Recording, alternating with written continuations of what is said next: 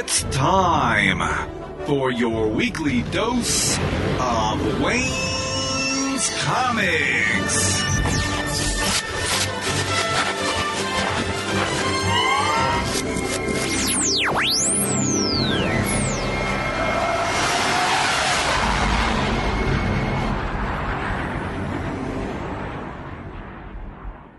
Welcome to episode 446 of the Wayne's Comics Podcast. Thanks so much for listening.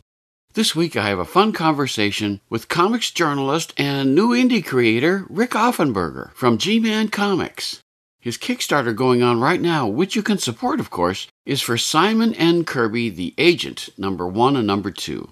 The Agent is a story of an FBI agent and the superheroes that are all registered with the government.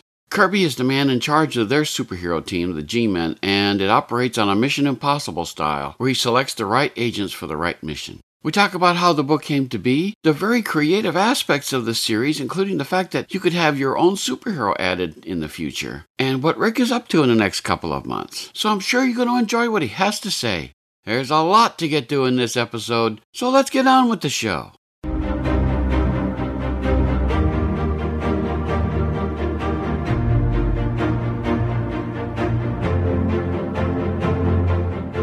It's great to welcome to the podcast Rik Offenberger, comic book journalist and co author of the MLJ Companion, among other great things. And he has a great Kickstarter going on right now for what is called Simon and Kirby, the Agent, number one and two. How you doing, Rik? I'm doing great, Wayne. Thanks for having me on your show.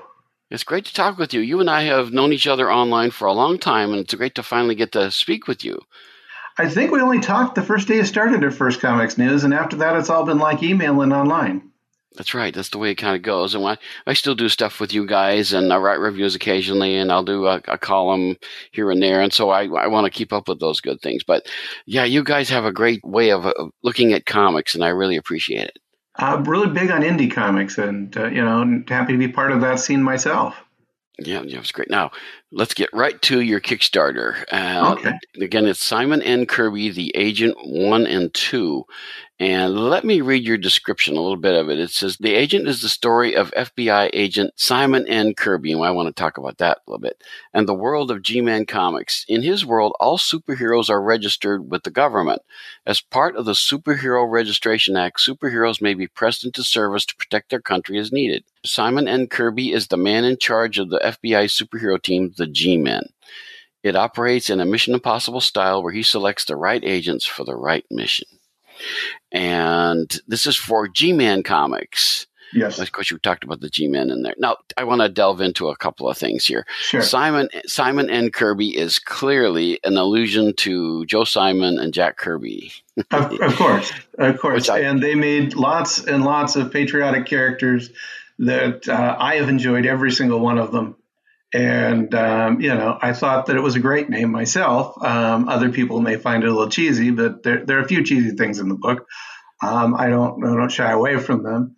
Uh, Simon and Kirby is your democratic DC style uh, Silver Age hero, all around good guy, square jawed.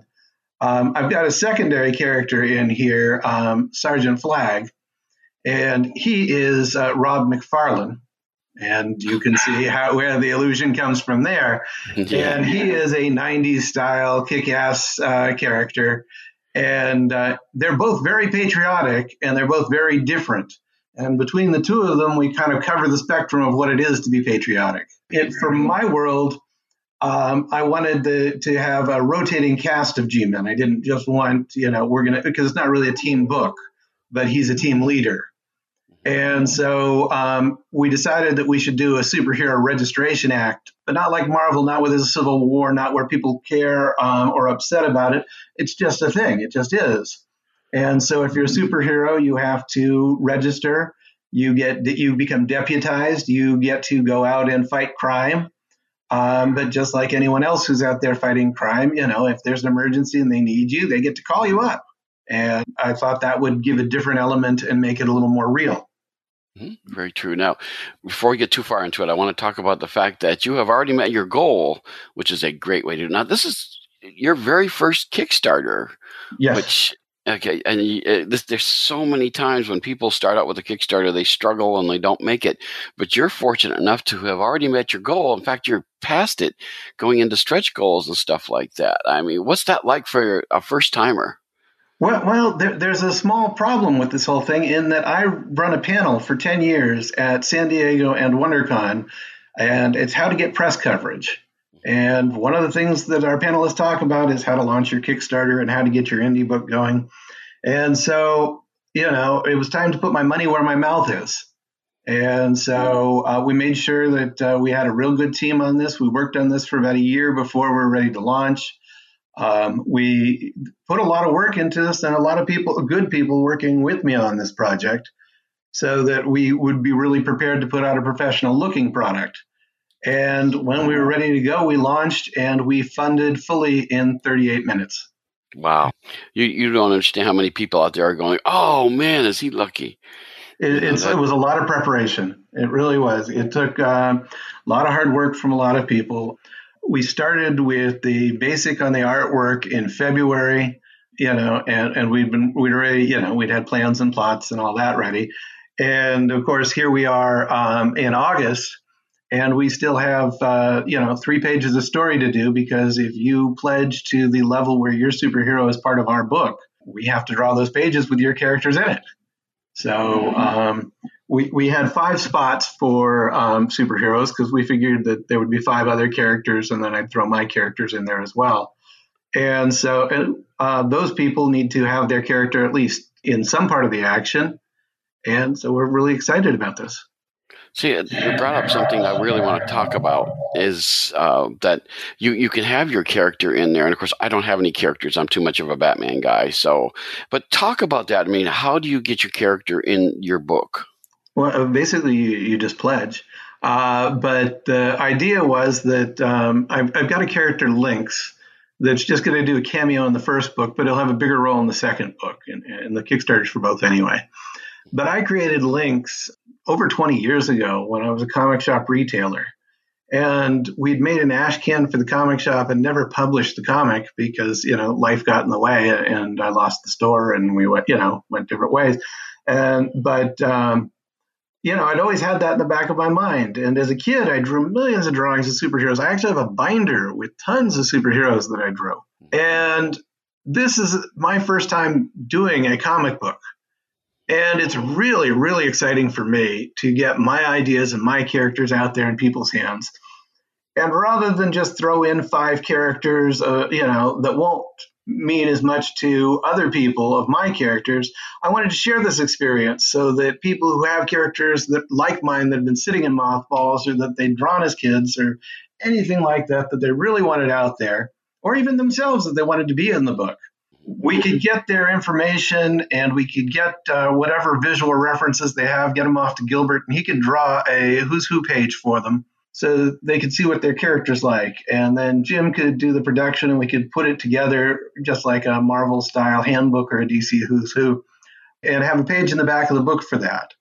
Uh, we're also going to do trading cards. So we'd put the same picture on the front of the trading card and a condensed version of that information on the back of the trading card but also we'll let you be in the story. Um, in the story, in the first issue, we deal with a few things. Uh, we start off with um, I'd seen an episode of Vice about ghost guns. And uh, basically, they start off in the Philippines as scrap metal, and artisans there turn them into replicas of uh, guns that you see in America, but they're fully functional, but they have no serial mm-hmm. numbers and then they're imported to the U.S. where they're used by uh, militia groups and street gangs for guns that can't be traced, which is why they call them ghost guns. Then those groups, after they kill people with them, move them down the line, and they explain how they go down the line in the United States, at least in the episode of Vice they did, until they leave the United States and go into Mexico where they live a similar life, and then into South America, and it's a whole you know run for these. So I thought, well, if I'm doing a patriotic character, there's no better villain than the Nazis. But I'm not doing a period piece, so we were going to use American Nazis. We're going to use white supremacists. So the story starts off with the guns ending up in the hands of the white supremacists, which is how um, our heroes uh, find out about uh, the white supremacists. And um, at the same time I'm working on the book, there was the um, Raid Area 51 movement going on in Facebook and all over the internet. Mm-hmm.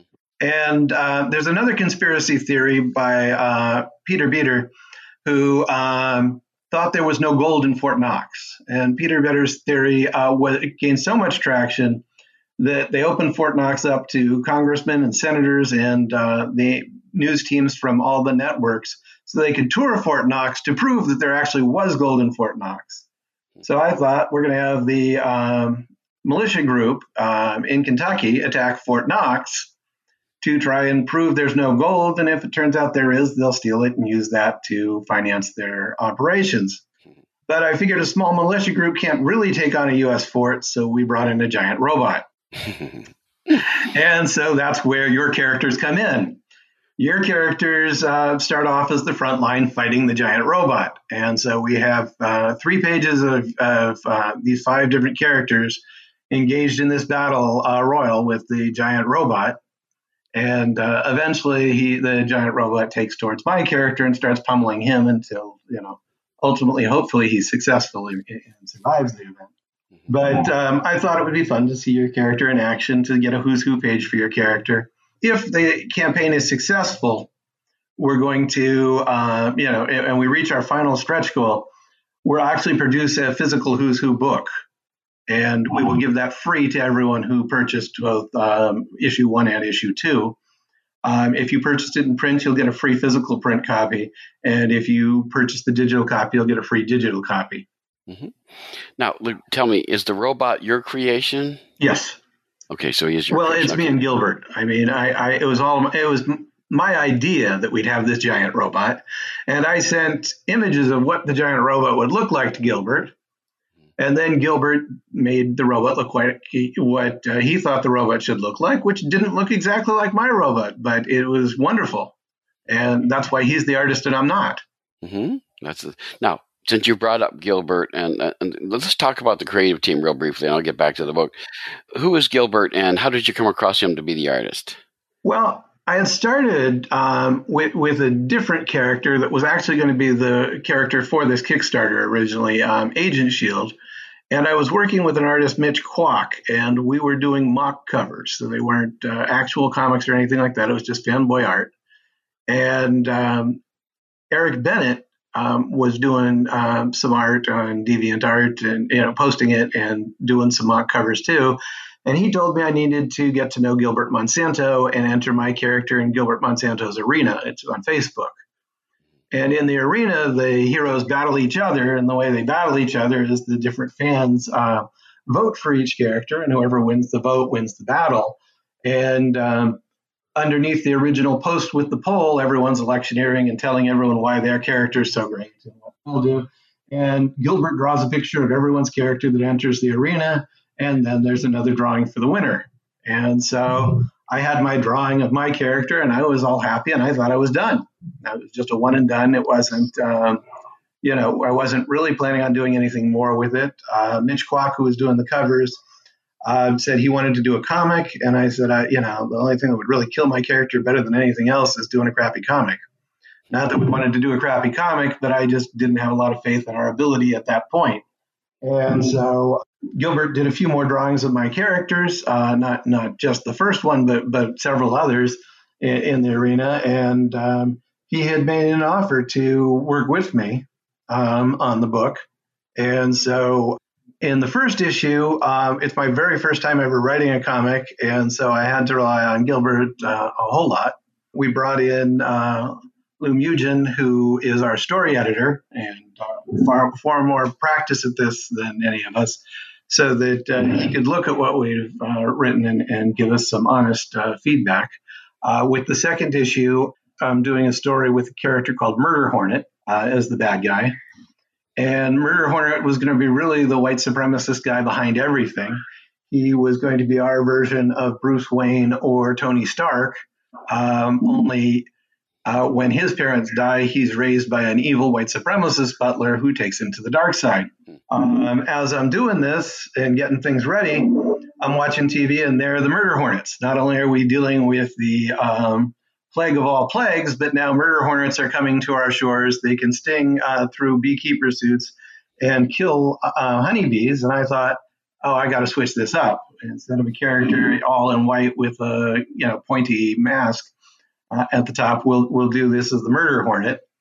And so he's registered as a superhero, but his like Iron Man, where he has his bodyguard impersonate him, he has his bodyguard register for him. So when he gets in trouble, he the bodyguard's the one who has to go downtown and answer for everything. The bodyguard's the one who goes to jail if someone goes to jail. And so that you know, we thought this would be a nice twist. And in addition, um, in the early issues of um, Iron Man and Tales of Suspense, Iron Man was the arms manufacturer for um, the Marvel Universe. And that, that's how he ended up getting the Iron Man armor, too, is that, you know, with his arms manufacturing business. So we wanted to tap into that in that um, our, our guy Murder Hornet in his civilian life is the arms manufacturer for our universe. So he's very, very well connected. He has lots of rich and powerful friends. And uh, when he's on his own free time, he likes to dress up as a superhero and beat up people of color for minor infractions so that he feels better and superior. But he doesn't want to have to deal with the consequences. And he's the guy who does all the tech for my characters through the government. So uh, none of it works quite right when they're trying to use it against the problems that he creates. Wow. So it's really going to be interesting. So, how did you get these guys together, though? I mean, you, you talked about Gilbert and through Eric. What about Lou and, and, and Jim Burrows, the production editor? Okay. Well, uh, Lou, I've known for probably 20 years. Um, I've interviewed Lou a few times.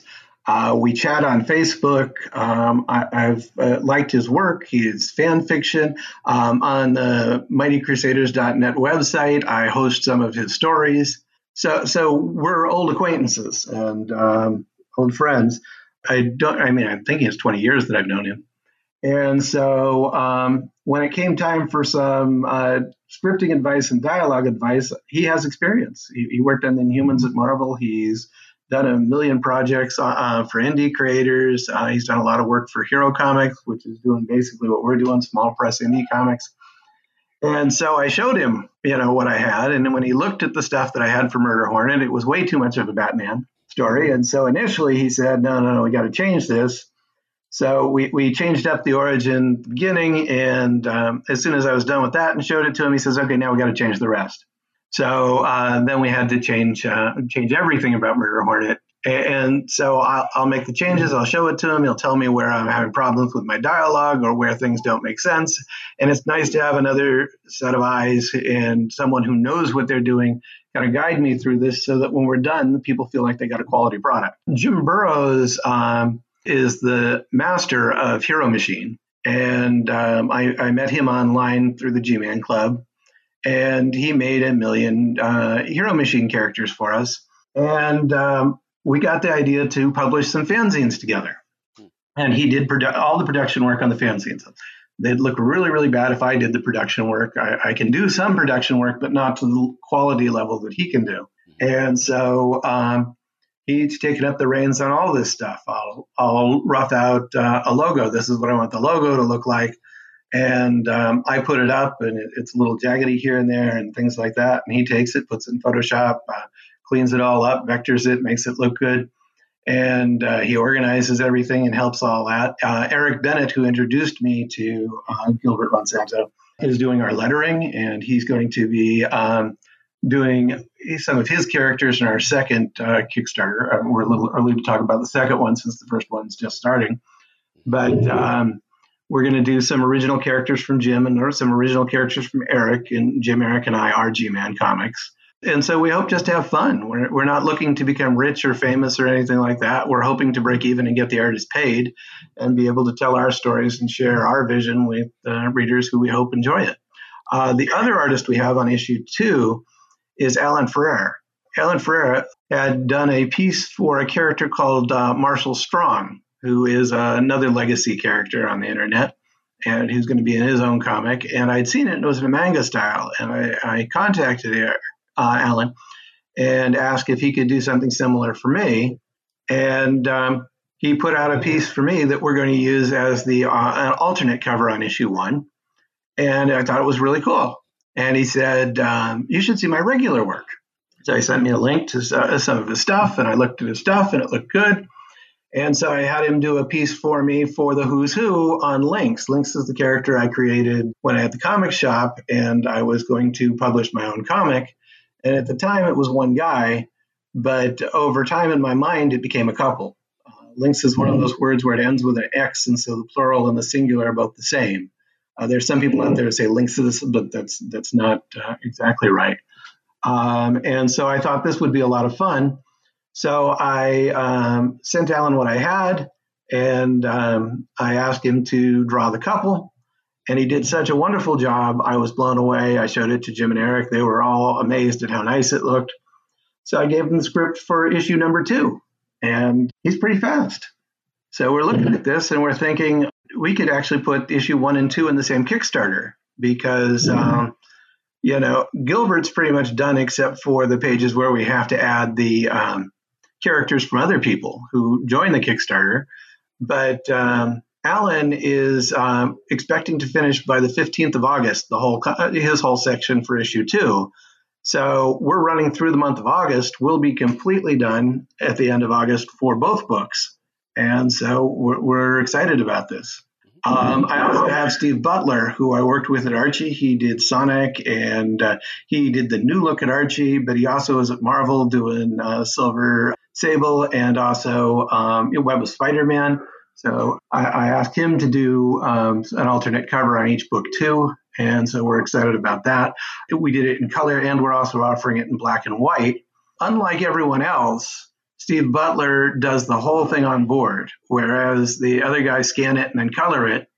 Uh, Steve does it all on Bristol board, penciled and inked, and you know fully finished, and then um, we get it colored. So he had the boards in his studio, and so we're going to actually sell those. Mm. And for 150 bucks, if you want the cover to either of the comics, you could own the cover, and uh, Steve will mail it directly from his studio to your home. And uh, if you'd like it inscribed, he'll be happy to autograph it or inscribe it for you, whatever you like. But I thought this would be cool. It's not a moneymaker for us. It's, uh, you know, we're, we're just uh, trying to get Steve paid for this too but you know it, it's kind of cool or at least we think it's cool and someone will have you know hopefully we'll do this for a long time and they'll be able to say they got the first cover we ever produced. Because mm-hmm. that's uh, one of the great things that uh, that happens is that people who can do the physical artwork can make a little extra money by selling that. And i always applaud that because you know when you do it on the computer you could print it out but who cares? If you draw it and make it i mean that is something worth having in my mind. So I'm really glad you guys are doing that. Well, I thought it would be really cool. Well, I told him when we started this whole thing, well, I don't know if I want to put them on Kickstarter, if I just want them myself and put them on my own wall. It's hard not to be greedy and, and want to own the art yourself. Mm-hmm. But if we're really doing a business, you know, I, have got to see that we, we make the money to pay all the artists and all that. So um, I thought we'd put them on there, and if no one buys them, then I'll still get them. But if someone buys them, then I hope they enjoy um, all of this as much as we do. Mm-hmm.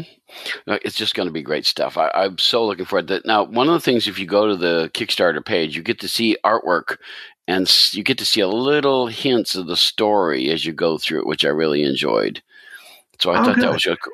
I, I didn't realize until you were talking about it why you named the character Murder Hornet.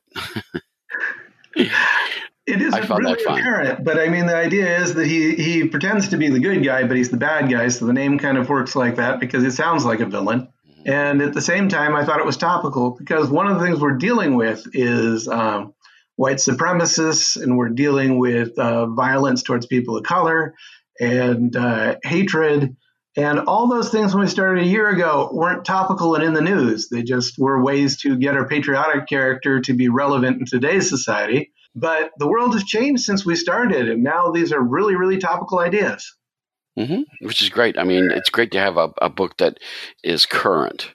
You know, because like I said, this podcast is always trying to be current, and so to see your book and and it's interesting that the world caught up with you doing that. That's funny. So let's. I was interested too. You you briefly touched on. I thought we talked a little bit.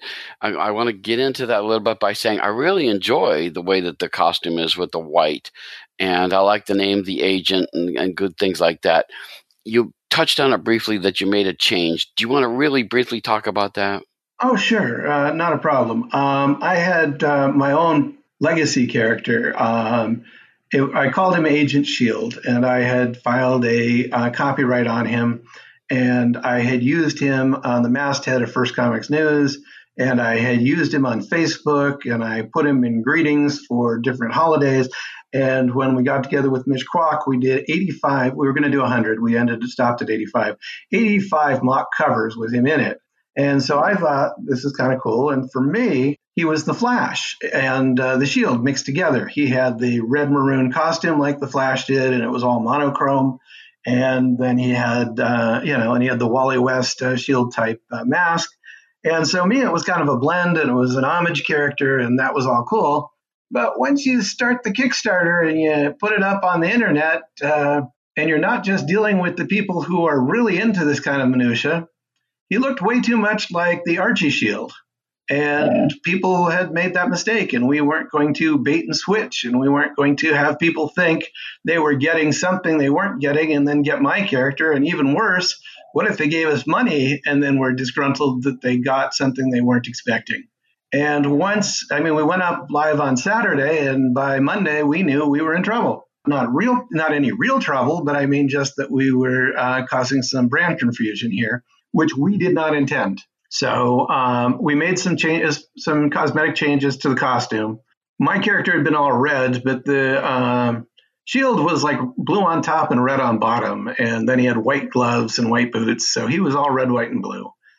I didn't want to go red. We didn't. Want, we went red, and we we had uh, you know there was some confusion. I didn't want to go blue because I'm thinking he's half blue. That'll cause the same confusion. So we went with white, mm-hmm. and I thought that's one of the red, white, and blue patriotic colors, and it'll look nice. And so we took the stripes off the um, costume and replaced them with an American eagle. So we still gave the same patriotic feel, and um, I think that that'll stop anyone from being confused because they don't visually look alike at all anymore. And then the character was called um, Simon and Kirby Agent Shield, and so we just cut the shield off of it to to end any of that. And I, I no one to blame but myself with confusion because uh, it didn't dawn on me that anyone would make that mistake. It looked different to me. It was a different type of character. It was different in tone and character. Uh, we're going to have a lot of police procedural elements in the stories that aren't in normal comics and certainly hasn't been in anything the Shield's ever done.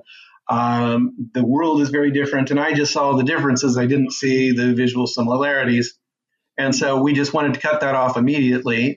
Our artists worked double time to redo the coloring on the pages that we had out there that were colored. Uh, Gilbert is actually in, in, I guess, 24 hours recolored everything now, except we got like three promo pieces. We're still we're still going to finish up where we recolored them to to the new colors so that that wouldn't be a problem.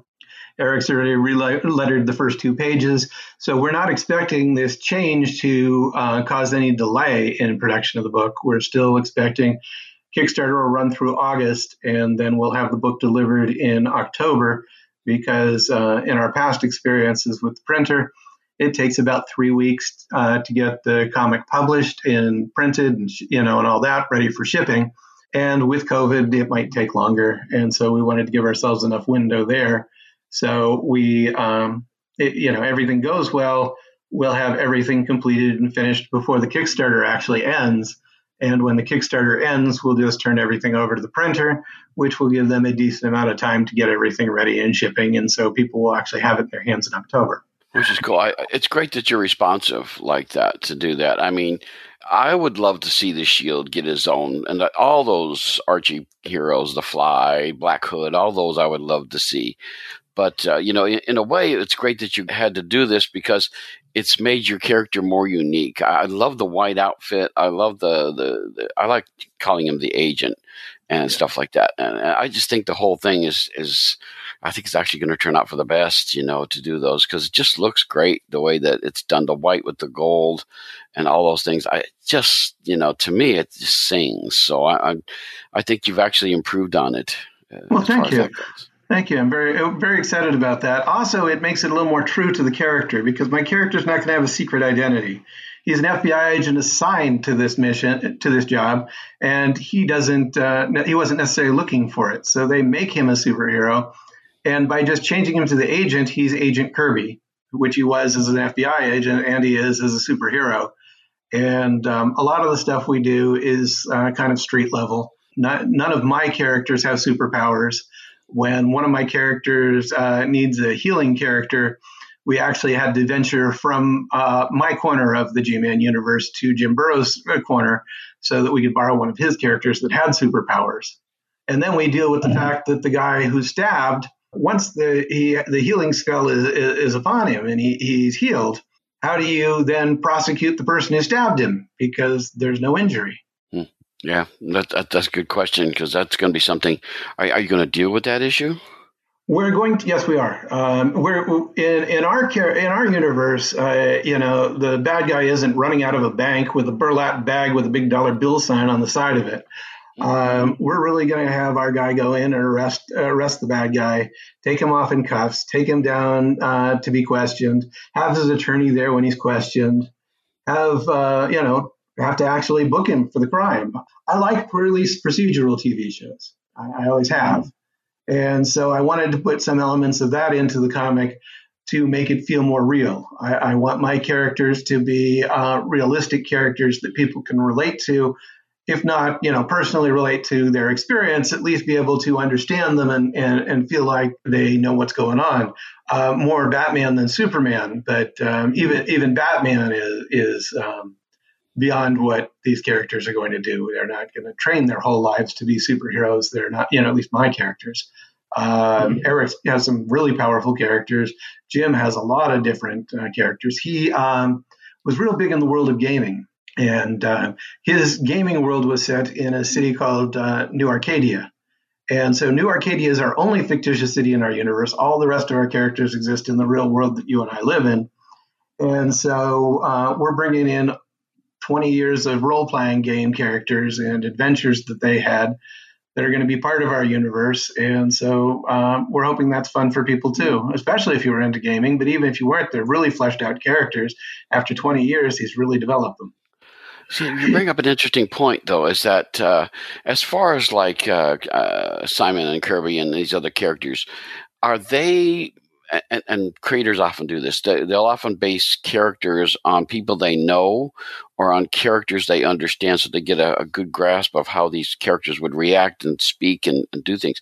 Did you base like like Kirby on anybody? Like, is he based on you or is he based on somebody you know? How did you come up with his personality? Well, Kirby is basically every archetype character I've ever read or enjoyed. I mean, um, to some degree, he's he's the way I would do Barry Allen you know, where Barry Allen, his, Barry Allen and, and Clark Kent had probably the best use of their secret identity, where, you know, you got the feel that he was the police scientist and you got the feel that Clark Kent was a reporter. You didn't really get the feel that Green Lantern was a jet pilot.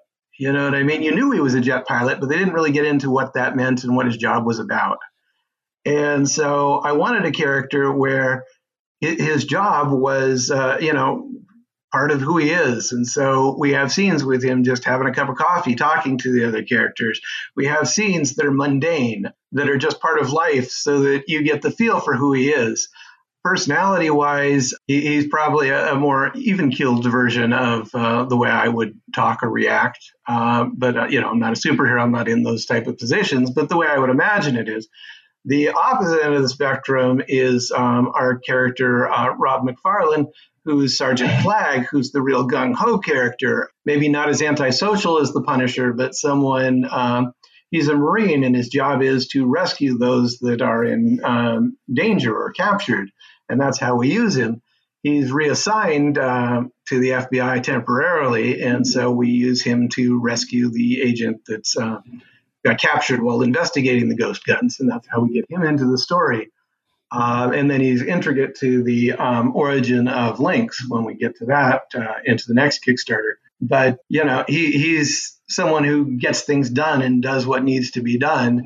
And there are elements of that to everyone. I, I have elements where you know you buckle down and you do what has to be done. I don't go out and you know shoot people and, and fight and, and all that. But uh, certainly you have to draw on your own experiences to the best you can for these things. Um, the Lynx characters are very much in love with each other and very passionate, and uh, we try and explore that. So each of the characters has a different aspect of different types of personalities.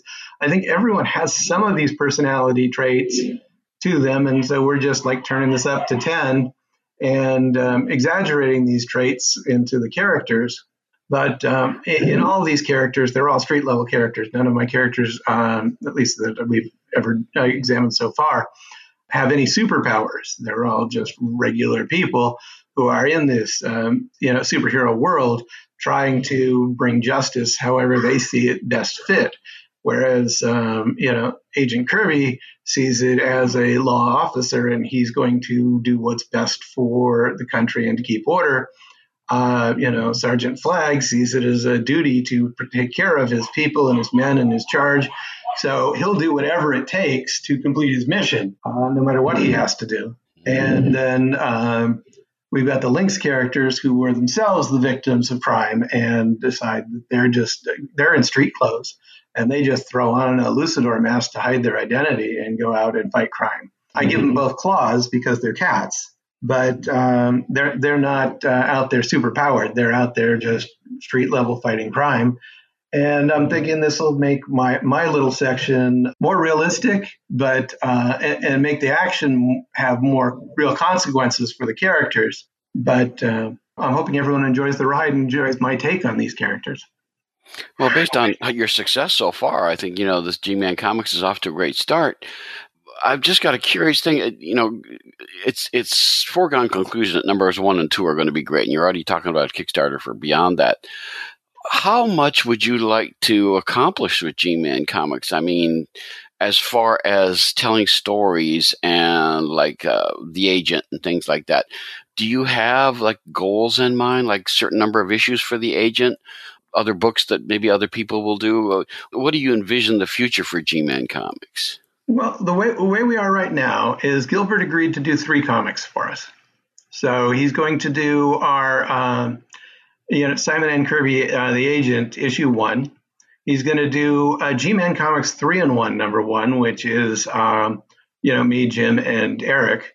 And then he's going to do another story with us, uh, Judah the Hammer Maccabee and that's going to be a pretty straightforward uh, story of the uh, Book of Maccabees, uh, boiled down into um, a, a, small comic.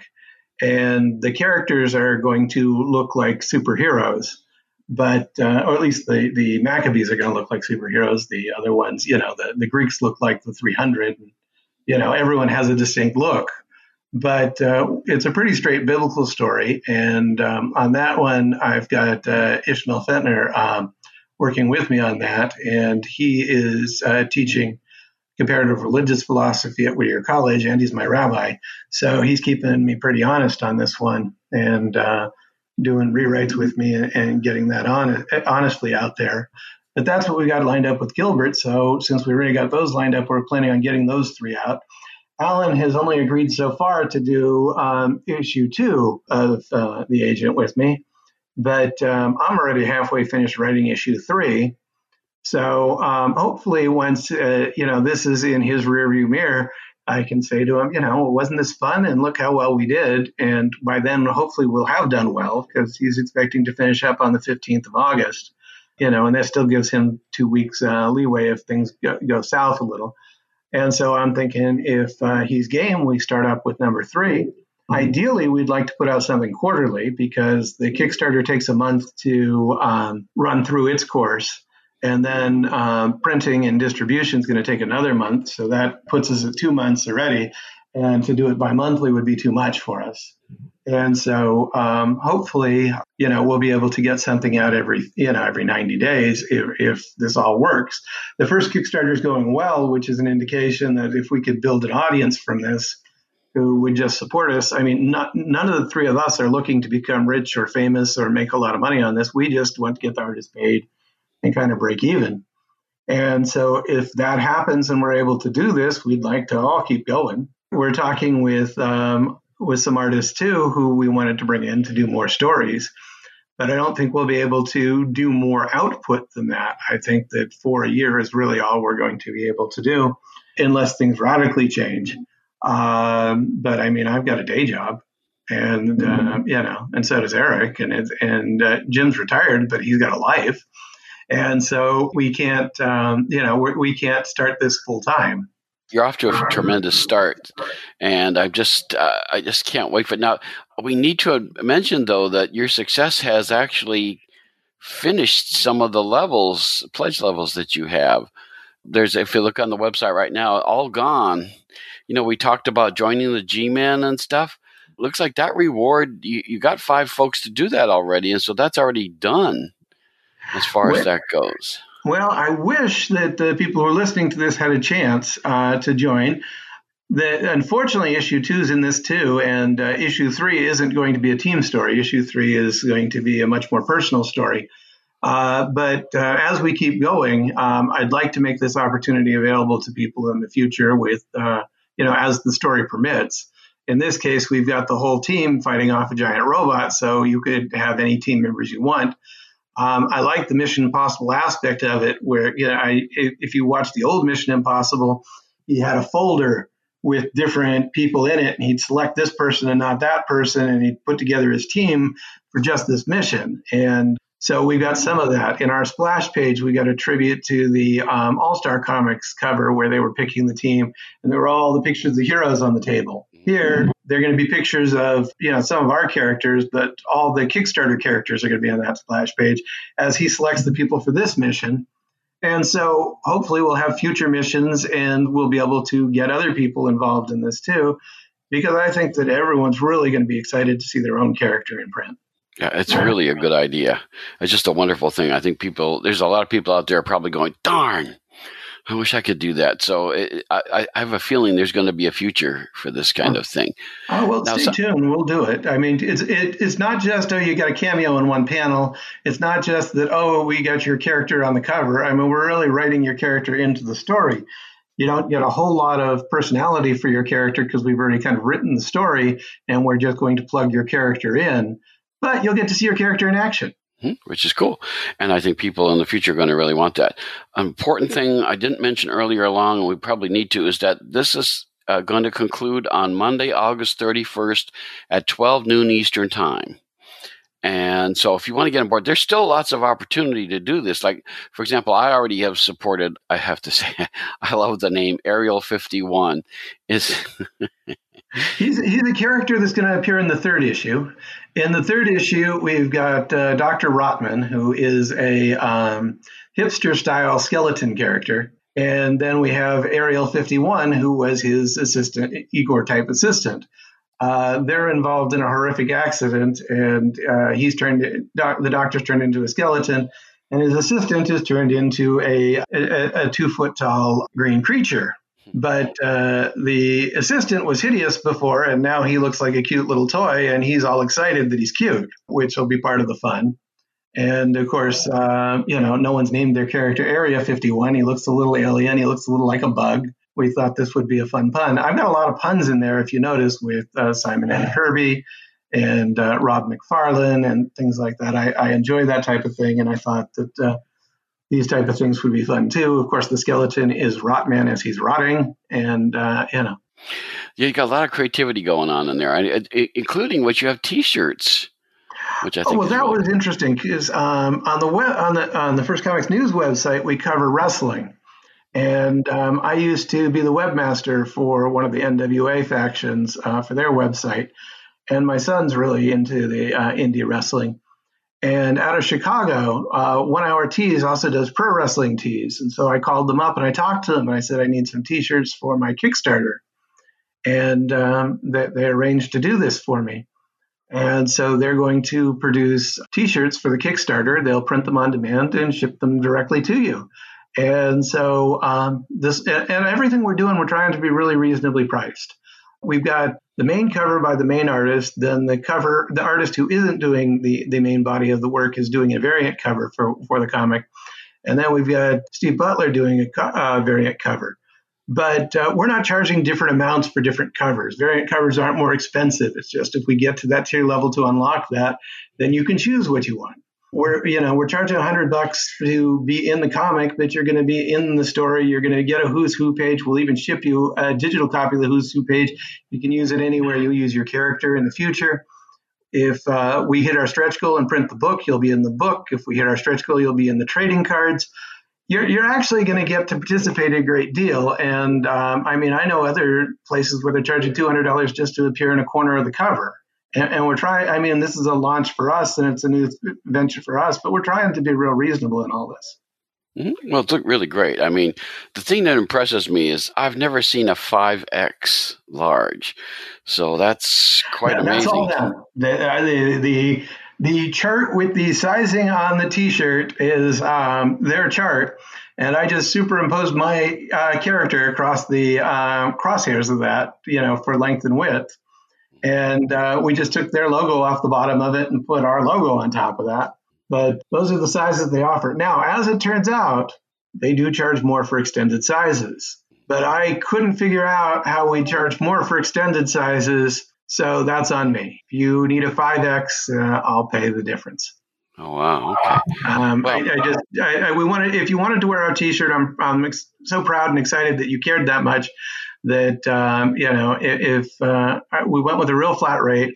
Uh, the T-shirts um, came out at 19.99, which I think is real reasonable for a branded T-shirt. But um, you know, in Kickstarter, everything nothing ends in 99. It's all in dollars, so it's twenty dollars. But you know, if, if you wanted to wear our T-shirt and they charge us extra and we don't make any money, that's a, that's okay. I mean, the T-shirt business isn't a money-making business for anyone but the people who make the T-shirts. Well, it's free publicity if they wear it. Absolutely, and, and and if they love my characters that much, why wouldn't I want to support them? They'll be there for us for the next Kickstarter too. Mm-hmm. Now, I want to wrap up with something that uh, you and I were talking about a little bit before we started to record. Is that I follow you on Facebook too, and I've noticed that we're seeing less of you these days, and I think that's a great thing. why don't you talk a little bit about the process and and what you're doing with this kind of good stuff?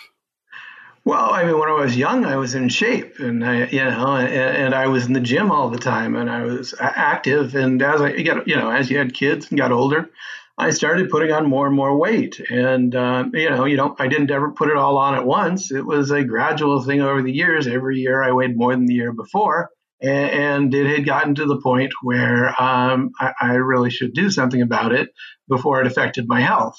And, it hadn't, thank God, which made it easy enough to do something about it because once it starts affecting your health, it's almost impossible. So, my wife and I decided as our New Year's resolution that we were going to lose weight and uh, we were going to do it with whole foods. Uh, we gave up all uh, bread, all dairy. We gave up all sweeteners, both natural and artificial. And I love Diet Coke. That was the hardest thing to give up out of everything I've given up. And we started off with, uh, you know, once a week I would go to the store and I would buy a ton of vegetables. And I would chop up uh, the lettuce and I'd chop up jalapenos and I'd chop up tomatoes and I'd chop up olives and I'd put them all in little Ziploc bags. And for breakfast, I would have a salad. And I got one uh, teaspoon of balsamic vinaigrette with that. For lunch, I'd have another salad. And then for dinner, I'd buy a rotisserie chicken at uh, Sam's Club. They get a free plug here and I'd pull all the bones out and put it in Ziploc bags, separating out the white and the dark meat. And I'd uh, I'd have uh, a little bit of chicken with either some rice, or we'd alternate sometimes with broccoli or carrots. And, but whatever vegetables we used, they were steamed, no butter, no frying, no anything like that. And the rice was, uh, we went with uh, basmati rice, which has a hard husk on it, which makes it harder to digest so that it doesn't break down into starch the same way in your body as easily. And we went with brown basmati because that has that even thicker husk on it. You know, not that everyone cares about all this type of stuff, but uh, with the chicken and the rice primarily, and then the alternating with some vegetables. I've lost, um, as of today, 109 pounds. Wow. And so um, people may say that's a huge number, but they don't understand. Started in January, we're in August. First week I lost 15 pounds, second week I lost 10, and after that it's two to three a week. If you add up the weeks and you multiply by three, you kind of get to where I am. As it turns out, I still have a few more pounds to lose. I need to lose about another 35 pounds or so to really get back into the shape I used to be in when I was young. And uh, everyone tells me, oh, you've lost enough weight, you can stop now, but they don't understand. I've spent my whole life, you know, not not finishing this project, and so um, I'm I'm going to get all the way down into uh, really lean shape, and then from there I can put on some muscle. And people say that, um, oh, well, you, if you put on the muscle while you're losing the weight, it'll help burn the fat, and that very may well be true. But uh, e- even when I was heavier, I, I, I was uh, real, real firm. It's like a steak where you see the fat it marbled into the steak.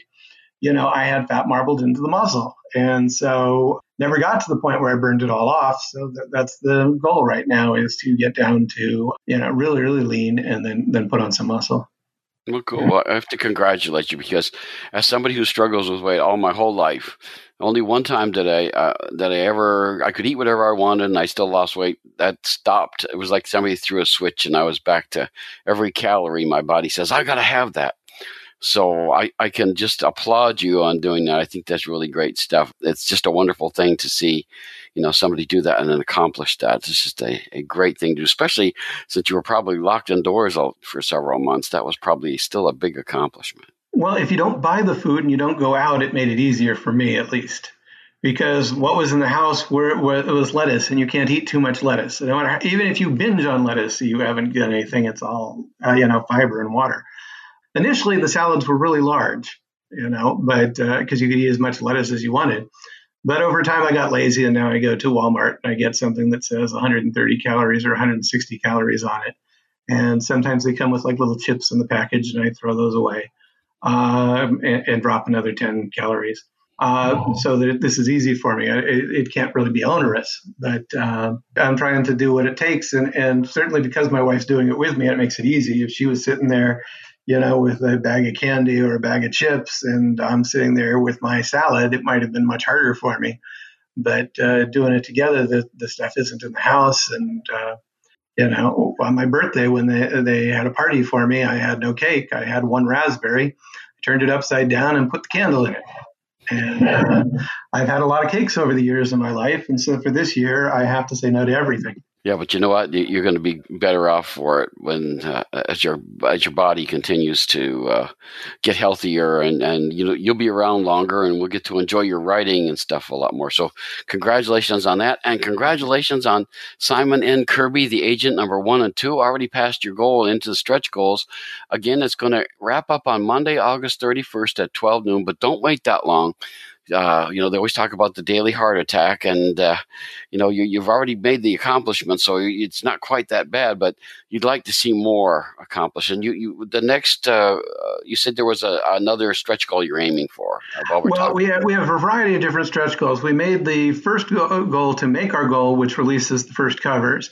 Then we hit our second stretch goal, which released the variant covers. Our third stretch goal will release the Steve Butler variant covers. Um, then, if we hit our fourth stretch goal, we're going to do a variant on the Steve Butler covers by releasing his line art as the covers without any color. And then our final stretch goal would be to give the free uh, version of our handbook to everyone who pledges and to do the trading cards. One of the levels is you get all six covers. So if you pledge to that level and we don't even hit our stretch goal, for you who pledge to that, you will get all six covers. That would be, uh, you know, one from each artist. It wouldn't include the black and white cover, but you'd still be getting the Steve Butler cover. So, um, you know, if, if we don't hit our stretch goal, you'll have a real limited collector's edition because those will only be printed for the people who um, pledged at that level. But we're expecting to hit our final goal, and uh, everyone has a chance at that, and everyone gets another free comic. Oh boy, free comics. We love that good stuff. So, eh, so you know, Rik, you're doing wonderful stuff again. It's Simon N. Kirby, the agent, number one and number two. And I think this is going to be one of those creative, fun books I'm going to be glad that I have in my library, which I'm looking forward to getting. And, you know, keep it up and, you know, keep up all the good stuff on all the comics journalism you're doing as well as other things. And uh, we have to talk again because I'm sure there's going to be great Absolutely. stuff that you're up to. So uh, we'll talk again, Rik, and you know, keep up the wonderful stuff, and we look forward to more from you in the future. Well, thank you for having me on your show. Uh, it's very nice of you to, to invite me here, and um, hopefully your uh, readers and or your listeners enjoyed, uh, you know, what we're doing. I think they will. So thanks. People need dramatic examples to shake them out of apathy, and I can't do that as Bruce Wayne. As a man, In flesh and blood, I can be ignored, I can be destroyed, but as a symbol. Get the latest from the comics universe. News, interviews, previews, and reviews. Listen to the weekly Wayne's Comics podcast so you can keep reading your comics.